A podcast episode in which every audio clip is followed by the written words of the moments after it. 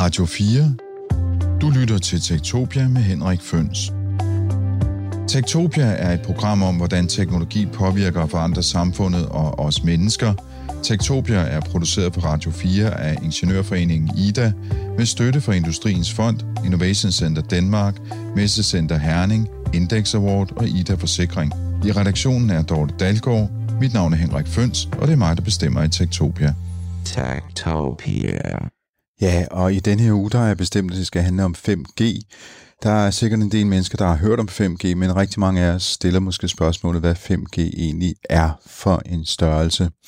Vi ved, det er noget med telefoni, og vi ved, der er nogle antenner, vi ved, der kommer nogle telefoner. Men hvad skal vi egentlig bruge 5G til? Ja, det har jeg fået to eksperter i studiet til at forklare. Torben Rune fra Teleanalyse. Du er teleanalytiker. Hvad er en teleanalytiker egentlig for en størrelse? Ja, det er jo en ingeniør eller tilsvarende, som har en vis viden om, hvordan man bygger radionet og kommunikationsnet, og som så hjælper andre virksomheder med at gøre det. Og herover står Bo Brandt Lassen, der er CTO hos Ericsson. Og du er jo så manden, der skal rulle 5G ud i Danmark, fordi Ericsson skal jo levere TDC's netværk. Ja, altså heldigvis skal jeg jo ikke gøre det enhændigt, men nej. Det er mig, der som sådan er ansvarlig for de tekniske løsninger, vi vælger, selvfølgelig i samarbejde med vores partner TDC, og hvilken takt vi kommer til at rulle ud med, og hvilke ydelser vi skal kunne levere i forskellige områder i Danmark inden for en aftale, som vi har med TDC. Og det kommer vi til at høre meget mere om i dag i løbet af dagens udsendelse, hvor vi altså skal kigge lidt på, hvad 5G er for en størrelse, hvad kan vi bruge det til, hvad kan vi bruge det til, hvis vi er private borgere, og hvad kan man bruge det til i erhvervslivet. Du lytter til Tektopia med Henrik Føns. Hvis vi skal kigge på 5G og sige, jamen, hvor er vi henne i dag, hvor langt er vi med det, har vi 5G-antenner i Danmark osv., har vi 5G nogle andre steder i verden, og hvad skal vi egentlig med det, Torben Rune? Hvordan ser landskabet ud? Ja, landskabet er jo meget nyt. Der er 5G-antenner i Danmark, men der er ikke mere end en håndfuld maksimalt. Det kan være, at Bo ved lidt mere om præcis, hvor mange der er, men det er nyt. Det, der er, hvad skal man sige, fælles for alle lande, uanset om vi taler Danmark eller andre steder i verden, så er det den samme standard, man ruller ud, og det er... Der er nogen, der er lidt foran os, men ikke meget. Og det, der i virkeligheden sætter begrænsningen mest, det er faktisk telefonerne. Der er ikke nogen større masseproduktion af telefoner til det her. De telefoner, man bygger i dag, de er ikke engang, kan man sige, rigtige 5G-telefoner. Det er en slags lidt tidlig version af 5G, som man kalder NSA-telefoner. Det har ikke noget med noget, der har med amerikansk efterretningsvæsen at gøre, men en betegnelse for non-stand-alone, altså at det er telefoner, der forudsætter, at der er 4G-dækning for, at de kan fungere. Og det er den version af 5G, man faktisk ruller ud i hele verden lige nu. Og så skulle vi måske på Brandt Lassen lige få forklaret, hvad 5G egentlig er. Hvorfor hedder det 5G, og hvordan er det anderledes af det mobiltelefoni, vi har lige nu? Ja, altså det hedder 5G, fordi det er femte i en række af standarder, hvor 1G, det var den gamle NMT-analog standard, som vi kendte blandt primært UP'er engang i 80'erne. 2G, det er så GSM, som kommer op gennem 90'erne og egentlig bliver en kæmpe succes for telekommunikation, mobil telekommunikation. Det bliver hver mands eje allerede inden år 2000. 3G er, hvor så vi begynder at introducere datakommunikation på mobilen. Ikke særlig effektivt, men da vi så i 2006 begynder at få iPhone, så kommer der også helt automatisk et krav på højere hastigheder i data. Og det er det, som 4G er svar på. Så det virkelig handler om, det er datatrafik, det er ikke så meget det, at du taler i din telefon. Nej, det har man kunnet gøre lige siden 80'erne. Der er ikke så stor forskel, bortset fra, med 4G gik man bort fra, at tale skulle være det, der hedder kredsløbskoblet. Der lagde man alting over på en fuldstændig digital platform, digital datakommunikationsplatform, således at i 4G, der kører talen på fuldstændig samme kanaler som alt bredbåndsdata i det, der hedder Voice over LTE, hvor LTE det så er 4G. Og LTE står for? Det står for Long Term Evolution. Det er sådan lidt dårlig betegnelse for noget, som faktisk er 10 år gammelt nu. Ja. Men det hed det dengang, da man regnede med, at det var noget, der lå langt ude i fremtiden, og det er så synonym med 4G i dag, eller næsten synonym med 4G. Og det, der så kommer, der hedder 5G, det kaldes også NR for New Radio, og det er jo så igen en lidt dårlig betegnelse, fordi det er jo ikke sport nyt længere, og det vil det i hvert fald ikke være om 5 år fra nu af. Men i 5G kan man sige, protokollerne som sådan minder meget om 4G-protokollerne. Det er sådan set den samme basisprotokol, man kører på forskellige frekvensbånd, men det, der er vigtigt med 5G, det er, at man får først og fremmest meget mere kapacitet til at kunne håndtere de næste 10 år i fremtiden, men også væsentligt højere hastigheder til forbrugerne. Og så selvfølgelig, og det kommer vi også tilbage til i forbindelse med industrielle applikationer, ultra low latency. Altså ikke særlig meget forsinkelse. Ikke særlig meget forsinkelse, der gør, at robotter kan tale sammen. Og de krav har gjort, at man har lavet nogle korrektioner til protokollerne i forhold til 4G, men først og fremmest har man også trukket nye frekvensbånd ind. Og så har man også drevet udviklingen af det, der hedder beamforming, altså hvor man øger kapaciteten ved at betjene flere kunder samtidig ved at rette radiostrålerne i præcis deres retning, i stedet for at sprede over et større felt. Det er egentlig en teknologi, som man også kan anvende på 4G, men det er ligesom 5G-evolutionen, der har drevet det. Så det handler altså om at få nogle frekvensbånd og nogle teknikker ind, der kan håndtere en væsentlig større kapacitet end den, vi kender i dag, op til 100 gange større på sigt, men som også kan håndtere industriens krav til forsinkelse, reliability, og så er der også sikkerhedsaspekter og den slags i det. Nu snakker Torben om her før, hvor mange antenner der er i Danmark. Det er ikke ret mange. Jeg tænker, når man skal udbygge det der netværk, det er noget med, at man skal have mange flere antenner, end vi har nu, er det ikke? Fordi de rækker ikke så langt, eller et eller andet den tur. Det er jo det, der er et tidsaspekt i det. Altså, når Torben nævner de der 5 antenner, så er det typisk med reference til det, der hedder C-båndet, eller 3,5 GHz-båndet, som ligesom er blandt mange mennesker synonym med 5G. Det er det, som TDC har launchet i Helsingør. TDC's konkurrenter har også en enkeltstående hister her. Det er 3,5 GHz, og det er der, man får muligheden for de helt høje hastigheder, men det er vigtigt at pointere, at alle de frekvensbånd, der kører 4G i dag, de vil over en måske 10-års periode udvikle sig til at være 5G. Hvilket tempo det kommer til at ske, er ikke helt klart. Men 5G er noget, der fuldstændig kommer til at erstatte både 4G, 3G og 2G på de frekvenser, vi kender i dag. Så man kan egentlig sige, at når TDC går ud og laver en fuldstændig modernisering af deres net, det havde de skulle gøre, uanset hvilken leverandør de havde valgt, så er det for at få radioer på samtlige frekvensbånd, som er i stand til at køre 5G-teknologien på de frekvensbånd, der i dag kører tidligere teknologier. Torben Rune, hvad betyder det at få 5G? Ja, altså, det er jo et godt spørgsmål. Hvad gør det ved et samfund, om man så må sige? Det betyder rigtig meget, fordi vi har jo set, hvordan mobilnettene har ændret karakter fra de første Jubi-baserede 1G-net, hvor det bare var smart at have en mobiltelefon, men hvor det egentlig ikke rigtig betød så meget, til at det nu betegnes som national kritisk infrastruktur. Og det gør man jo, fordi mobilnettene er så vigtige, at man simpelthen ikke mener, at man kan opretholde samfundets funktion, medmindre mobilnettene fungerer. Og det må man jo så sige, det er jo et netværk, der så har samme betydning som både elforsyning og kloaknet og drikkevand osv. Det er vitalt, at vi får de her net, og de fungerer altid, og de fungerer med høj båndbredde, fordi det er de egenskaber, vi som forbrugere har brug for. Skal nok 6-10 år ude i fremtiden, før man kan sige, nu har vi ikke 4G, 3G, 2G mere. Men 5G, det er her i dag. Og tager man et eksempel som Schweiz, så har de jo landsdækning på 5G, i form af, at de har implementeret 5G på lave frekvenser, som allerede dækker landet.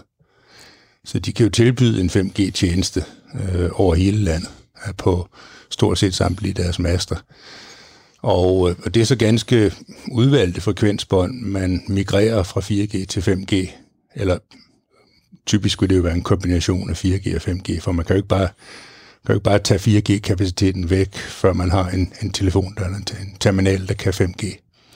Så når jeg taler 6-10 år, så er det den løbende migration, der gør, at alting bliver 5G. Men længe før det, allerede næste år, vil vi jo begynde at se en alvorlig udvikling i dækningen på 5G i de fleste lande. Og den vil så leve i harmoni med 4G i den takt, som terminalerne kommer og bliver 5G-kapable. Og det er noget, der tyder på, at det går alligevel noget hurtigere, end vi havde regnet med. Så vi får relativt hurtigt 5G-netværk? Det vil jeg mene. Altså, ja. Da vi introducerede 4G, var der rigtig mange, der var skeptiske til, hvor hurtigt det skulle gå. Og der var rigtig mange, der mente, at 3G ville have en levetid, der gik langt ind i 20'erne. Og det er jo så gået så hurtigt med 4G, blandt andet på grund af en meget hurtig terminaludvikling, at nu de fleste europæiske operatører har jo faktisk en meget kortsigtet strategi for at udfase 3G, fordi det anvendes yderst perifært i dag. Mm. Og sådan vil det sikkert også gå med 4G, men hvornår det sker, det er svært at sige. Men at 5G kommer, eller er her, og kommer hurtigt, det tror jeg ikke, der er tvivl om. Men jeg kan ikke lade være med at tænke på, som forbruger, så oplever jeg jo stadig huller i 4G-netværket. Altså jeg kan stadig stå steder, hvor det simpelthen ikke er 4G, men måske 3G eller noget, der er endnu dårligere. Altså hvordan bliver dækningen med 5G? Bliver den sådan mere komplet hen over landet? Altså det er jeg for det første lidt ked af, at du siger, fordi... Men nu skal jeg ikke sige, hvilke udbyder det er, men altså det, nej, det hænder. Men det er noget, tror jeg, som alle operatører tager meget seriøst. Altså vores kunde har en helt klar strategi om, at 4G, der må ikke være huller, og det er der heller ikke. Og er der et, så reagerer vi øjeblikkeligt. Okay, så skal jeg bare ringe, så kommer der en med den til. Nej, ja, altså... Nej, men det, altså det, der er visse krav, og jeg tror, dækningen på 4G hos de store danske operatører ligger helt op i 95-99% af befolkningen. Altså det vil jeg godt lige give en kommentar til, fordi jeg har jo så gået rundt med måleudstyr og målt, hvor god dækning er, og jeg kan sådan set godt bekræfte, at der er rigtig god dækning i Danmark. Det er der ikke tvivl om, men der er stadigvæk huller. Ja, ja. Specielt geografisk. Ja, det er der, og grunden til, at de er der, er selvfølgelig, at det, der er tilbage nu, det er det, der er allerdyrest at lave dækning på, og måske også der, hvor pengene er givet ringest ud, fordi de huller, der er i en dyb skov, hvor der stort set aldrig kommer mennesker, ja, det er selvfølgelig måske nok nødvendigt, fordi pludselig en dag er der selvfølgelig en, der kommer galt afsted derude, hvor der ikke er nogen dækning, og så bliver det en historie i avisen. Der er en ting mere ved 5G, som måske hjælper yderligere på det her. Vi har jo været vant til, at vores 4G, 3G og 2G-telefoner, de brugte de net, de nu var på, men kun et af gangen. Så når din 4G-telefon var på et 4G-net og brugte det, og der blev dårlig 4G-dækning, så prøvede jeg at kigge efter, om der var 3G-dækning, og til sidst og i aller yderste nød, om der var 2G-dækning. Sådan gør 5G-telefoner ikke. De kan faktisk holde radioer til både 5G og 4G i gang samtidig. Og de kan ikke nok med, at de holder radioerne i gang. De kan også sprede trafikken over begge netværk. Og det vil sige, at du kommer altså i en situation, hvor nogle huller faktisk kan dækkes af de andre radioteknologier, uden at du kan mærke det i din telefon. Du mærker det som en lille nedgang i båndbredden, måske en lidt større nedgang i båndbredden, men i hvert fald, at der er dækning mere spredt bedre ud, end du kender det fra de tidligere generationers netværk. Og alle de 5G-terminaler, som vi har set blive lanceret på markedet, de er jo fuldstændig bagudkompatible med både 4G, 3G og 2G. Så det er ligesom en overbygning, der lægges på terminalen, der gør, at der hvor du har 5G, der kan du bruge 5G, 4G. Kommer du helt uden for 5G-dækning, så fungerer den som smartphone gør i dag på 4G. Men som almindelig mobiltelefonbruger eller smartphonebruger, der vil man jo ikke mærke nogen forskel. Altså et 5G-apparat ligner vel et 4G-apparat, som ligner et 3G-apparat osv.? Ja, du vil mærke den forskel, at det kører væsentligt hurtigere. Ja. Så når du er i... Det er der jo også nogle 4G-telefoner, der gør, hvis du kører 4G LTE Advanced Pro, når du nu slår op i databladet, inden du kører din næste telefon, og det ikke skal være en 5G, så kan den faktisk også ved hjælp af flere indbyggede antenner, det man kalder MIMO, køre mod flere antenner samtidig. Og det kan altså bringe din båndbredde op på samme måde, som det sker med 5G. Så det kommer til at køre væsentligt hurtigere. Hvis det kommer til at køre væsentligt hurtigere, jeg lavede en podcast om virtual reality og om augmented reality hvor man lægger sådan et datalag oven på virkeligheden. Er det så for eksempel sådan en af de typer applikationer, man kommer til at se på de telefoner? Ja, det er det. Man taler faktisk om i ITU, den internationale teleunion, om det, man kalder tactile communication. Tactile, altså det her med, at man ligesom har struktur på kommunikationen, at du kan røre ved væggen eller ved billedet, i stedet for bare at se det med dine øjne. Det forventer man kommer inden for de næste 10 år. Man har igangsat et større analysearbejde i ITU for at finde ud af, kan vores bagvedliggende net, du skal jo tænke på, mobiltelefonen, det er jo kun det sidste lille stræk fra det, du holder i hånden, og så hen til den nærmeste, som regel nærmeste antennen, hvor imod alle antennerne, basestationerne osv., de er jo forbundet i et bagvedliggende net. Og det net bliver selvfølgelig meget, meget mere belastet, når du øger hastigheden på 5G. Og det er det, man nu begynder at adressere og siger, dur det her overhovedet i det bagvedliggende net, som i dag er IP-netværk baseret, og som i virkeligheden er 40 år gammelt i design. Mm. Og svaret er, det duer ikke. Man er nødt til at gøre noget andet. Og det er man så i gang med. Så der er noget mere udbygning der? Ja, altså man kan jo specielt sige, at hvis man kører applikationer, som er meget følsomme over for delay eller forsinkelse, så kan man jo sagtens, som i 5G, arbejde på, at selve radiointerface, forsinkelsen kommer ned på et millisekund, eller måske endda endnu lavere over tid. Men alt det betyder jo ikke noget som helst, hvis applikationen står i Aarhus, hvor der er 300 km over. Og det vil sige mindst et millisekund hver vej, bare i fysisk afstand. Så hele det her med at kunne køre virtual reality, det er også noget, som vil slå på, hvor ligger applikationerne, hvis man skal have billedopdatering med de tidsgrænser, som den menneskelige hjerne sætter for billedopfattelse. Altså hvis du drejer hovedet, så skal du have et nyt billede i løbet af maksimalt 20 millisekunder. For følsomme mennesker måske 10 millisekunder.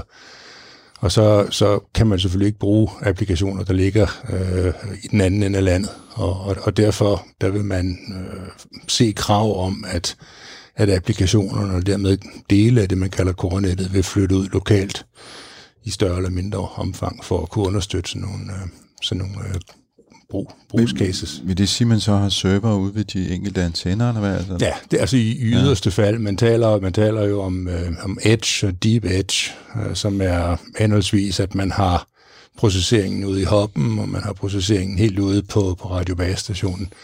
Det sidste, det er også nødvendigt, hvis man, nu ved jeg jo, kommer til at tale om industriapplikationer senere, men altså hvis man skal betjene industrirobotter, der skal kommunikere med hinanden, hvor krav til forsinkelsen er et millisekund eller mindre, så vil man typisk have hele applikationslaget liggende ude på den radiobasestation, der servicerer virksomheden, enten internt i virksomheden eller udenfor.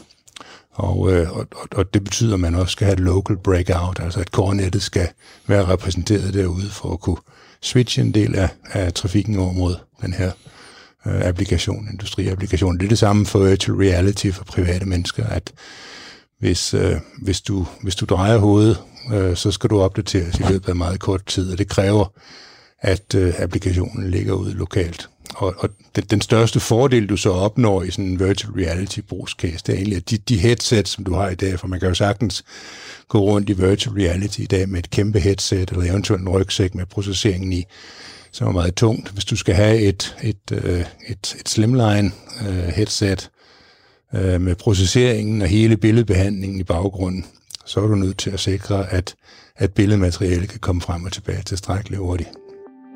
Du lytter til Tektopia med Henrik Føns. Nu har vi jo faktisk bevæget os over i, hvad private brugere skal bruge det her til. Måske er virtual reality, jeg ved ikke, om det er det første, man kaster sig over, det er måske ikke lige sådan det, der ligger mest til højre ben, men anyway. Jeg kunne godt tænke mig at få sådan et fremtidsscenarie for begge to. Altså, hvad er det, vi kommer til at bruge de her telefoner til som private borgere? Altså, hvad sker der? Jeg ved. Jeg vil godt lægge ud.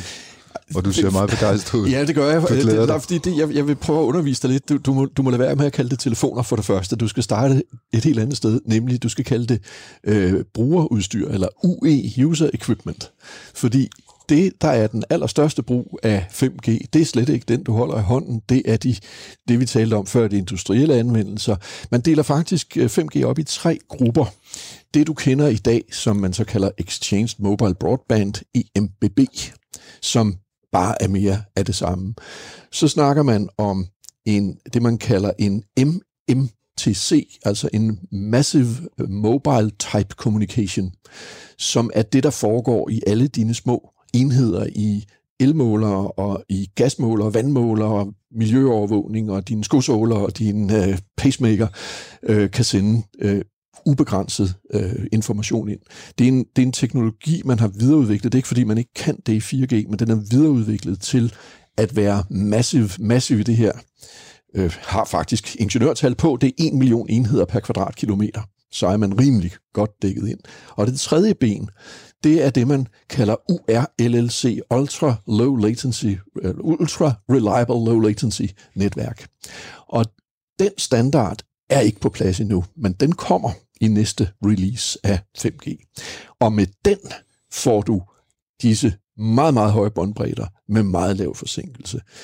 Og når vi så kigger ind i, hvordan ser et teleselskab den her omsætning, hvor er det pengene ligger, så er det altså i de sidste to ben. Det er ikke i det ben, der hedder din mobiltelefon i hånden. Det er UE'erne, der sidder i de to andre ben.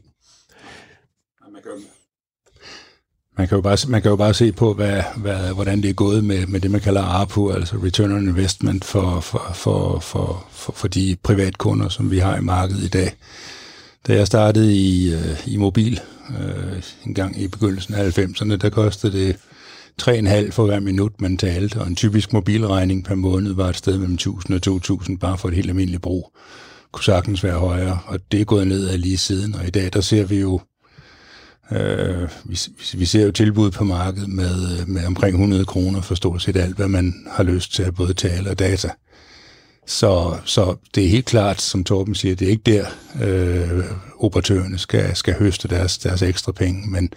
Men jeg mener, at undersøgelser viser, at der er et potentiale, der er næsten lige så stort som det eksisterende fremadrettet på præcis den type tjenester. Både Massive IoT, eller MTC, som Torben kaldte, som er altså Internet of Things, alle de der forbindelser mellem små dimser, der måske ikke har så meget data at kommunikere, men til gengæld er millionvis.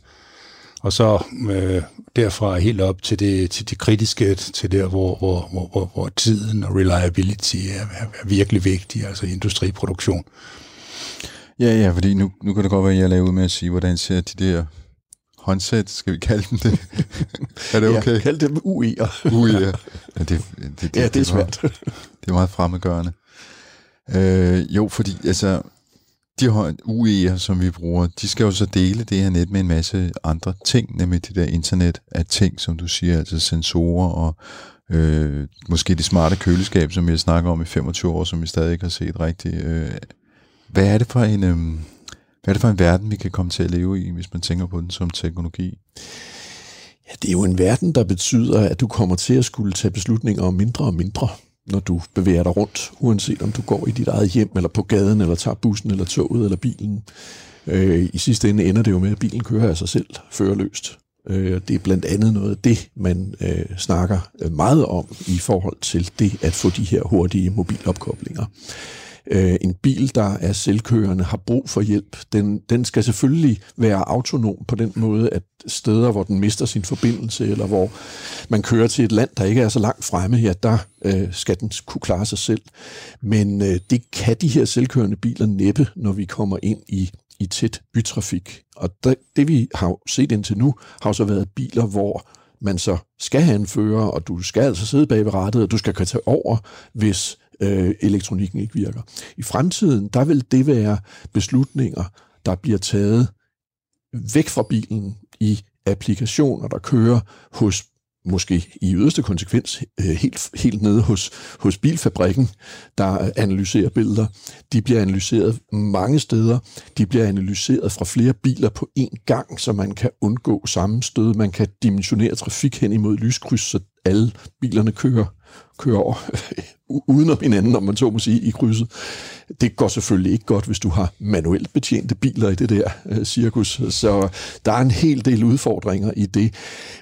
Men den verden, du vil se, det vil være noget, hvor du bliver fritaget for at tage beslutninger om en lang række ting, som i dag har, altså hvis nu man skal sætte det på spidsen, nærmest livsvigtig betydning for dig.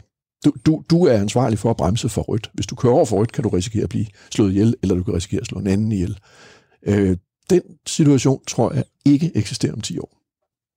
Så det kommer til at booste de selvkørende biler, for eksempel?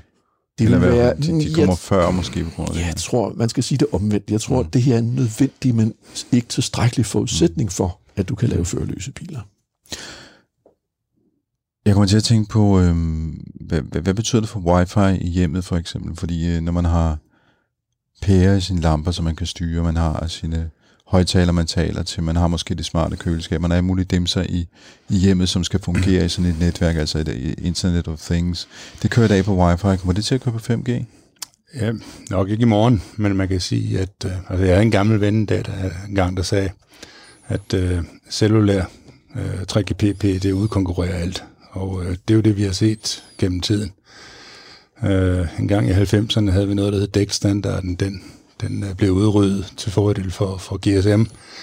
Vi har haft WiMAX, vi har haft forskellige andre paging-standarder, og alting er ligesom blevet suget ind af den kæmpe store lavine, der hedder 3GPP, og som, kan man sige, spiser alting på sin vej. Så derfor... Og for lige at forstå det korrekt, hvad er 3GPP? 3GPP, det er ligesom fællesbetegnelsen for alt, hvad vi kalder 2G, 3G, 4G, 5G. Okay. Det står for 3G Partnership Project. Det er også derfor, det er sådan en lidt antikveret betegnelse, fordi det var noget, man skabte, da man standardiserede 3G-nettet. Da man gik fra at have, hvad kan man sige, regionale standarder i verden til at have en så vidt mulig fælles standard, der etablerede man 3G Partnership Project som en overgribende verdensomspændende råd for at koordinere de designs, der findes. Og det, jeg mener, det er en af de hovedårsager til, at cellulær mobilkommunikation er blevet så ekstremt succesfuld, fordi det har sikret et enormt biosystem af terminaler og netudviklere og alt, hvad der kan krybe og gå af den slags der. Så, og dermed economy of scale og en verdensomspændende tjeneste.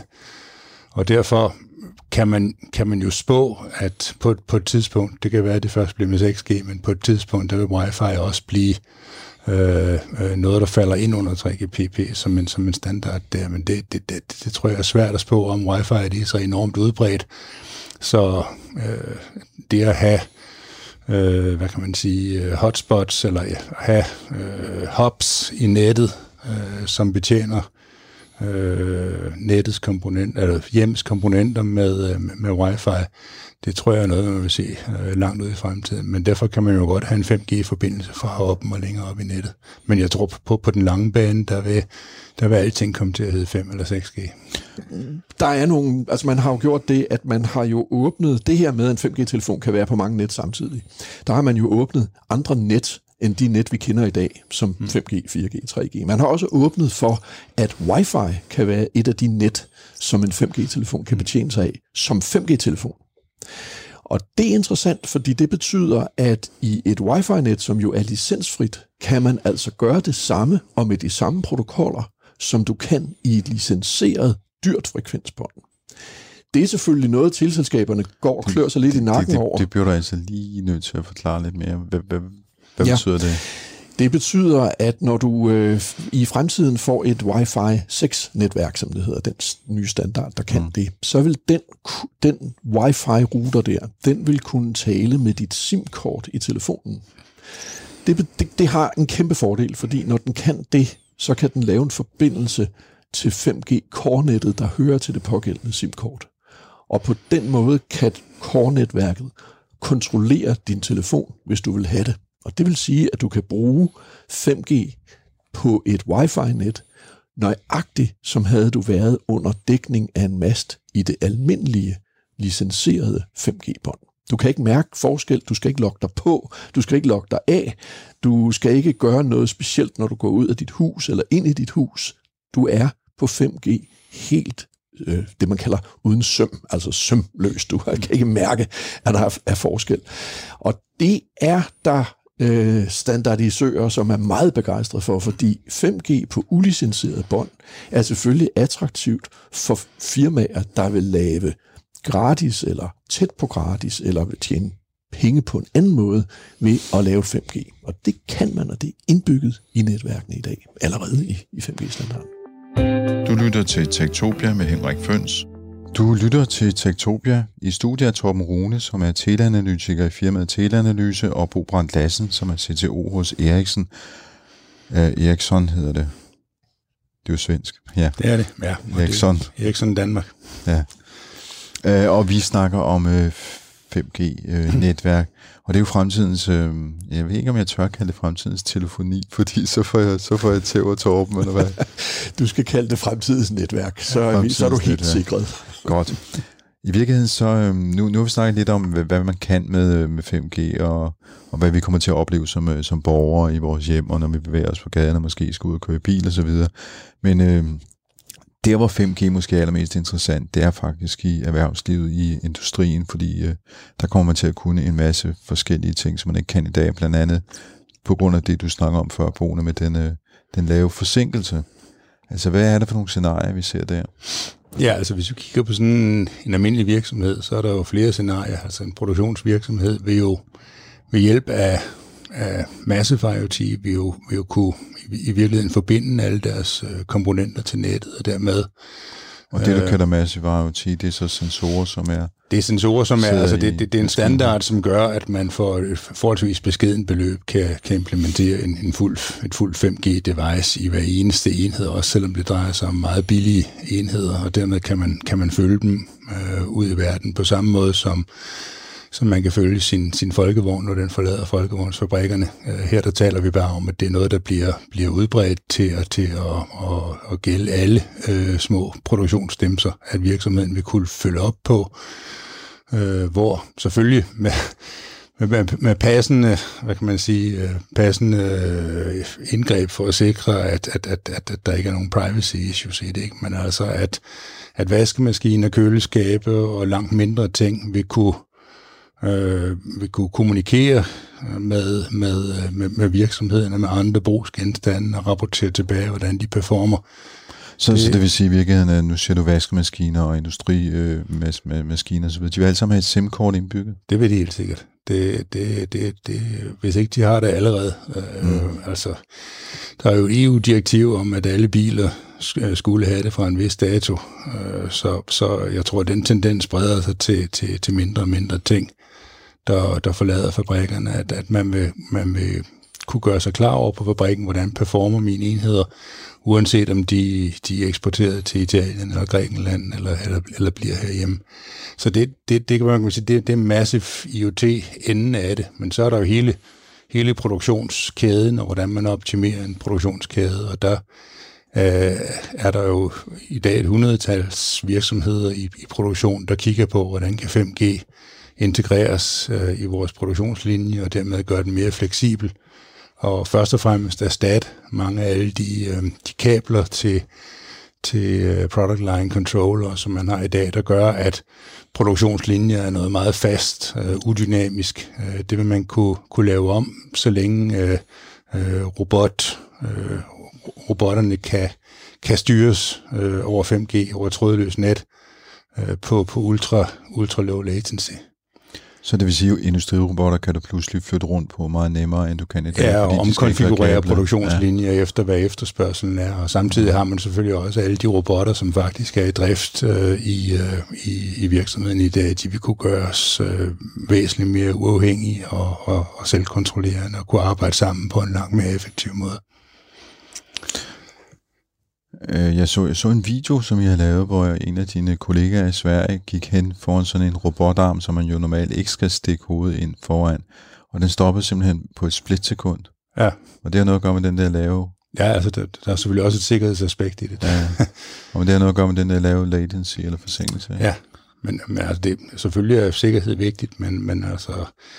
De protokoller, som langt de fleste industrirobotter betjener sig af i dag, de er meget følsomme over for variation i forsinkelse, og hvis en pakke bliver forsinket ud over ganske få millisekunder, så betyder det, at produktionslinjen må stå stille i adskillige minutter, før det er korrigeret. Så derfor... forsinkelse er altafgørende, hvis industrirobotter skal skal blive trådløse.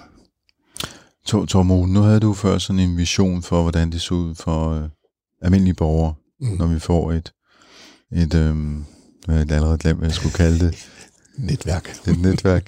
Jamen, når vi får sådan en dims, der kan tale med netværket i hånden. Præcis, en UE. Men har du en vision også for fremtidens virksomhed? Jamen, den der deler jeg helt Bo's synspunkt her.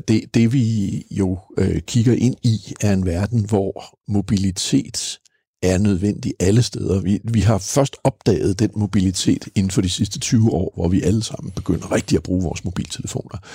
Men industriproduktion har og er mere konservativ. Og det er det jo, fordi forestil dig, at du var direktør i en småkagefabrik, og der så kommer en og siger til dig, nu skal du høre her, nu sætter du bare SIM-kort i alle dine ovne, og så styrer vi det hele for dig. Hvad gør du så den dag, mobilselskabets netværk måske ikke virker? Så brænder alle dine kager af ind i ovnen. Så du vil ikke lægge, hvad skal man sige, det ansvar med den teknologi på det stade, den har på et nuværende tidspunkt i hænderne på et teleselskab. Men det vil du formodentlig, når du får et 5G-net, og du får det bakket op af Wi-Fi og af, hvad der nu ellers kan lade sig gøre. Man taler om private LTE-net, altså at man afsætter frekvenser til private virksomheders brug af 5G. Fidusen i det er jo, at hvis du kan få udstyret med enheder, der er standardiseret i en grad som 5G, så falder prisen. Og den pris, en virksomhed betaler for at få overvåget en industrimaskine i dag, det er en ret stor del af maskinens samlede pris. Og kan du få den ned, og kan du så samtidig få den fordel, at du kan flytte apparatet, robotten, produktionslinjen rundt, eller justere den efter, hvad den skal, så har du altså fået en væsentlig bedre konkurrencesituation ud af din fabrik. Så det er vel egentlig det, man kunne betegne som serviceaftalen omkring et apparat? Det er meget mere end serviceaftalen. Jeg kan give nogle eksempler. Radiometer, som laver måleudstyr til blodanalyser. De har i flere år brugt en teknik til at forbinde selve måleren med hjemmebasen. Det er nemlig sådan, at måleapparatet bruger en kemipakke. I kemipakken sidder der jeg ved ikke, om det er en chip eller en stregkode, men den er i hvert fald serienummereret. Det serienummer sendes tilbage til moderselskabet, der så ved, at den pakke med den alder og det serienummer, der skal man kalibrere apparatet på denne her bestemte måde, så bliver kalibreringsdata sendt tilbage til apparatet, der i løbet af et splitsekund så indstiller sig til at kunne lave den helt præcise rigtige måling. Det gør man i dag på sms'er. Og det giver store udfordringer, fordi det betyder, at hvis du flytter sådan en måler fra et land til et andet, uden at skifte SIM-kort i det, og hvilken læge tænker på det, når du står med coronapatienter og alt muligt andet? Det gør man selvfølgelig ikke. Der går man ud fra, at apparatet virker. Det gør det selvfølgelig også, men nu koster sms'erne altså spidsen af en jetjager, fordi du nu har flyttet det til et andet land, hvor dit abonnement måske ikke fungerede på samme måde. Det kommer vi altså ud over med 5G, og det bliver ikke kun små kalibreringsdatapakker, det bliver kæmpe pakker af alle mulige informationer, du får overført i dit produktionsanlæg. Der findes, nu ser vi vaskemaskiner før, der findes vaskemaskiner i dag, der har en RFID-læser, som kan læse en lille tag i dit tøj. Den kobler op til tøjproducenten for at hente vaskeanvisninger, så vaskemaskinen selv indstiller, hvilket program den skal køre på, for at du ikke ødelægger dit tøj. Og der er selvfølgelig en masse issues i det omkring personlige integriteter, og vi skal aflyttes osv. Hvem kommer det ved, at jeg har købt et bestemt stykke tøj af et vist fabrikat osv.? Men det arbejder man selvfølgelig på at gøre så neutralt som muligt. Men det fører lidt tilbage til det, jeg nævnte før med denne her teknologi, om vi kalder det 5G, eller vi bare kalder det netværket, eller UE'er, eller telefoner, det frigør dig fra at tage en masse beslutninger, som du før skulle tage nogle af dem med store konsekvenser. For eksempel, hvis du vasker din kones tøj forkert, hvis du gør det nogensinde, så kan jeg fortælle dig, hvad konsekvensen er. Den er ikke rar. Så man slipper for at få hvidt tøj, der bliver lyserødt og alt andet der. Præcis. Eller kryver i vask. Du lytter til Radio 4.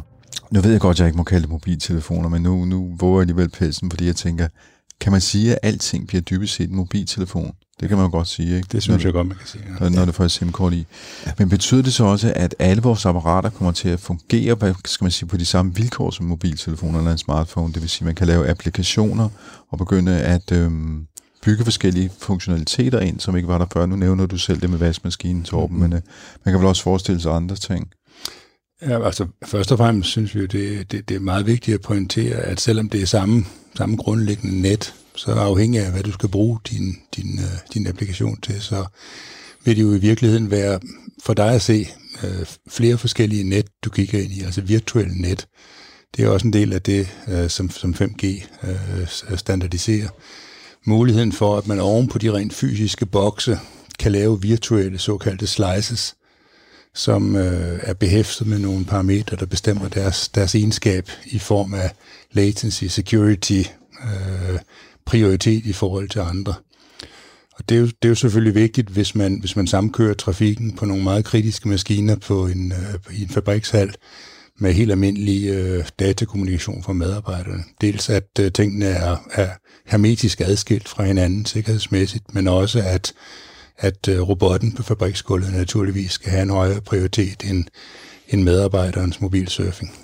Og det er jo noget, som bliver kæmpestort, og også noget, der ligger til grund for, at 5G bliver rammen om alting. Altså man kan, hvis man tager sådan et emne som Mission Critical Communication, noget som i dag kører på fuldstændig separate, dedikerede systemer, der ser vi jo en tendens til, at det er noget, som bevæger sig over på 5G. Der har lige været stort udbud i Finland, hvor deres fremtidige mission critical system, altså politiet, ambulancen, brandvæsenets system, kommer til at køre på samme 5G-platform som resten af kommunikationen. Men det er klart, at logisk set inden for det fysiske net skal de have deres egen slice, som gør, at man ikke skal gå på kompromis hverken med prioritet eller med sikkerhed eller med resilience eller man kan sige backup-tid i nettet og hvad kan man sige, tolerance over for fejl i nettet. Og det ligger også sådan en del af 5G. Man kan sagtens lave nogle af de ting her i dag, men den systematiske udvikling af de her slices, som er virtuelle net, så måske hver enkelt firma, og også mindre firmaer, har deres eget virtuelle net oven på et fysisk. Det er noget, som 5G bringer inden for de næste par år også. Kan du lige kort forklare begrebet virtuelt net? Ja, virtuelt net betyder, at det er de samme fysiske bokse, der transporterer data, svarende til mange virtuelle net. Men i det virtuelle net, der sørger du for, at data så at sige aldrig mødes med data fra de andre virtuelle net. De bliver routet med forskellige præfikser og holdt adskilt med forskellige sikkerhedsprotokoller i hvad kan man sige, hermetisk lukket net, så den enkelte bruger af et virtuelt net vil ikke kunne se de andre net som sådan. Hans data vil ikke komme til at blive blandet sammen. Andet end at de selvfølgelig transporteres over de samme fysiske kanaler, men der er funktionalitet i det overgribende net, der sikrer, at man får de KPI'er, så at sige, som man har bestilt for sin slice. Så hvis for eksempel en virksomhed ønsker for eksempel midlertidigt en slice eller et virtuelt net til et ganske bestemt formål, kan man gå ind og bestille det hos en operatør. Man kan det, der kaldes, spinde det op i løbet af kort tid, så det virtuelle net er defineret, og så kan man altså kommunikere inden for de rammer, som man har bestemt, med de kopier, man har bestemt. Og når det så er overstået, så kan man lægge det hele ned igen. Eller man kan gøre det længere tid med. Det handler om, at man ved hjælp af software på toppen af de hardware-platformene adskiller nettene, så det ud fra de enkelte brugere ser ud, som om det faktisk var separate fysiske bokse, de betjente sig af. Og det er selvfølgelig meget vigtigt i tilfældet Mission Critical Services. Du lytter til Tektopia med Henrik Føns. Når vi har kigget på nettet og skal man sige, nettets udvikling, så har der været forskellige, hvad skal man sige, forretningsmodeller fra World Wide Web over til vi begynder at bruge smartphones og få applikationer på dem, altså apps, som man kender dem. Men hvad for nogle forretningsmodeller kommer vi til at se med det her net, det nye netværk her, 5G?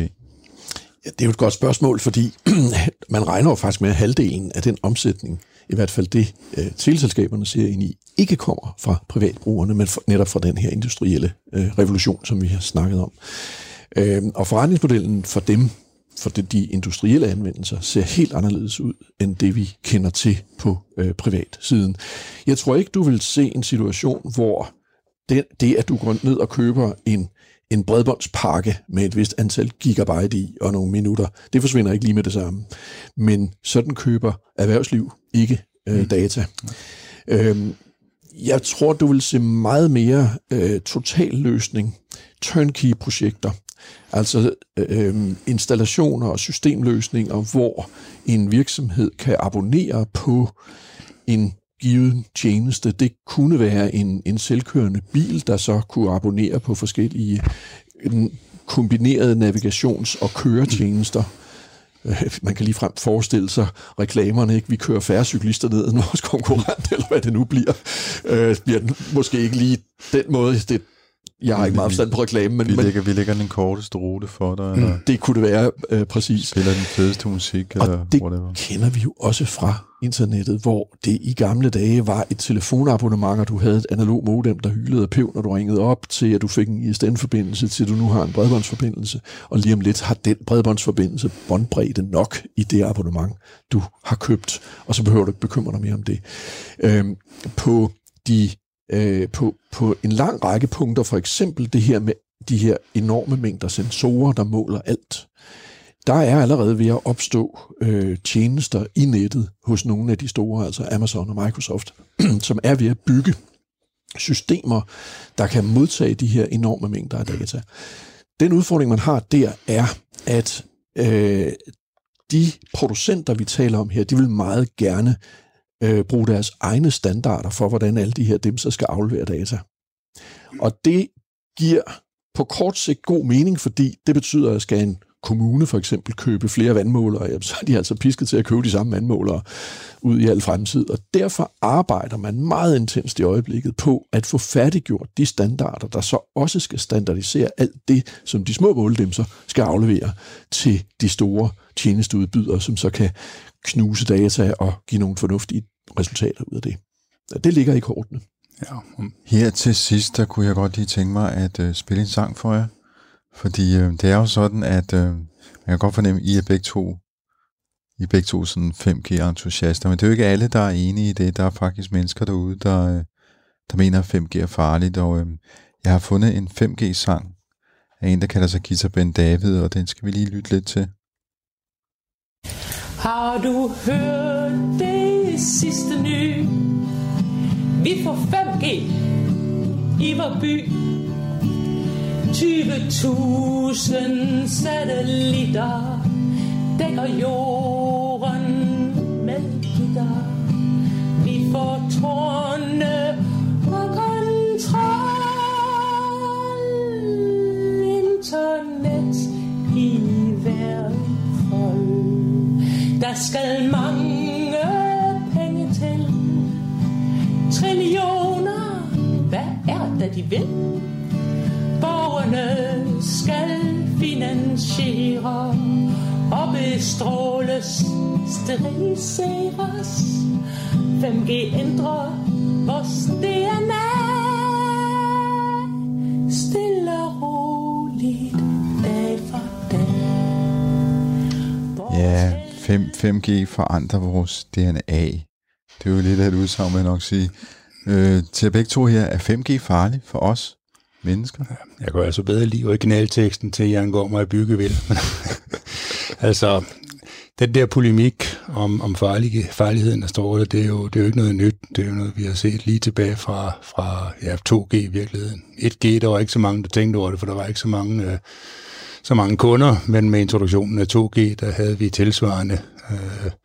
tilsvarende indlæg, og specielt med 3G. Og man kan jo bare sige, at de frekvenser og de teknikker, man anvender sig af, er de samme, som vi hele tiden har anvendt os af. Og selvfølgelig sørger vi for, at det altid lever op til de krav, der sættes af WHO og eventuelle lokale krav.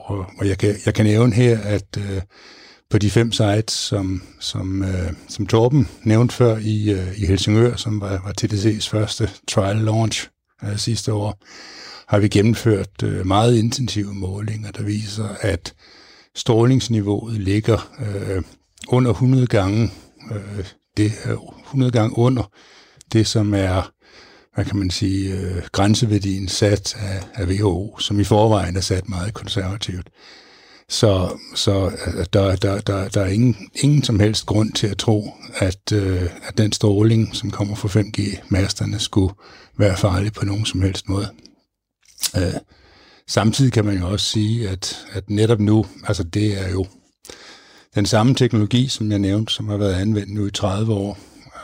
Vi har noget i retning af 8 milliarder subscriptions. Det er selvfølgelig ikke 8 milliarder mennesker, jeg taler om på jorden, som betjener sig af mobiltelefoni, mobilkommunikation, mobilbredbånd. Og der er jo ikke nogen signifikant ændring i nogen som helst påvirkningsmønstre, som har været eftervist i den periode. Så jeg mener, det er noget, der kommer ved hver eneste generationsskift, og nu er jeg ikke sundhedsekspert, men som ingeniør og med kendskab til grænseværdier og udstrålingsmønstre fra udstyr, kan jeg sige, at vi er langt på den sikre side af, hvad nogen kunne tænke sig, bare havde en skadelig virkning. Og det synes jeg egentlig taler for sig selv. Det er jeg fuldstændig enig i. Det bekymrende er selvfølgelig, at der er mennesker, der er nervøse for det her, og det skal man selvfølgelig tage alvorligt, fordi den nervøsitet forsvinder jo ikke bare, fordi vi to står og siger, at vi tror ikke, det er farligt. Vi må bruge vores sunde fornuft, og vi må bruge den viden, vi har, som er akkumuleret over flere hundrede år. Blandt andet, at der er meget stor forskel på, om vi taler radiostråling, eller vi taler det, der hedder ioniserende stråling, altså bestemt, ja. Det, der kommer fra atomstråling. Ja. Fordi det ved vi er farligt. Vi ved også, at mikrobølger varmer ting op, når det bliver bestrålet af det. Det er sådan, en mikrobølgeovn virker. Og vi ved også godt, at hvis du stikker dit hoved ind i mikrobølgeovnen og tænder for den, hvis man kunne det, hvis ikke der var en sikkerhedskontrakt på, så ville du have det meget, meget skidt bagefter. Selv efter ganske få sekunder. Og derfor er det, vi taler om her, grænseværdier. Og de grænseværdier er beregnet ud fra en lang række undersøgelser. Så jeg har svært ved at følge den der med, når man i den hvad skal man sige, de udtalelser, der har været om, hvor farligt det her er, påstår, at der ikke er undersøgelser. Der er masser af undersøgelser. Og det er der, fordi ellers kunne man ikke have fastlagt de grænseværdier, der er. De grænseværdier, der så er, ligger man langt under. Og der skal man jo tænke på, for det første, at et teleselskab har ingen som helst interesse i at sende mere ud i luften end aller højst nødvendigt. Faktisk vil man hellere sende lidt mindre.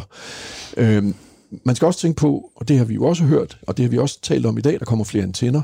Jo flere antenner der kommer, jo mindre radio kommer der ud. Radiosignal kommer der ud af hver antenne, for de rækker ikke nær så langt.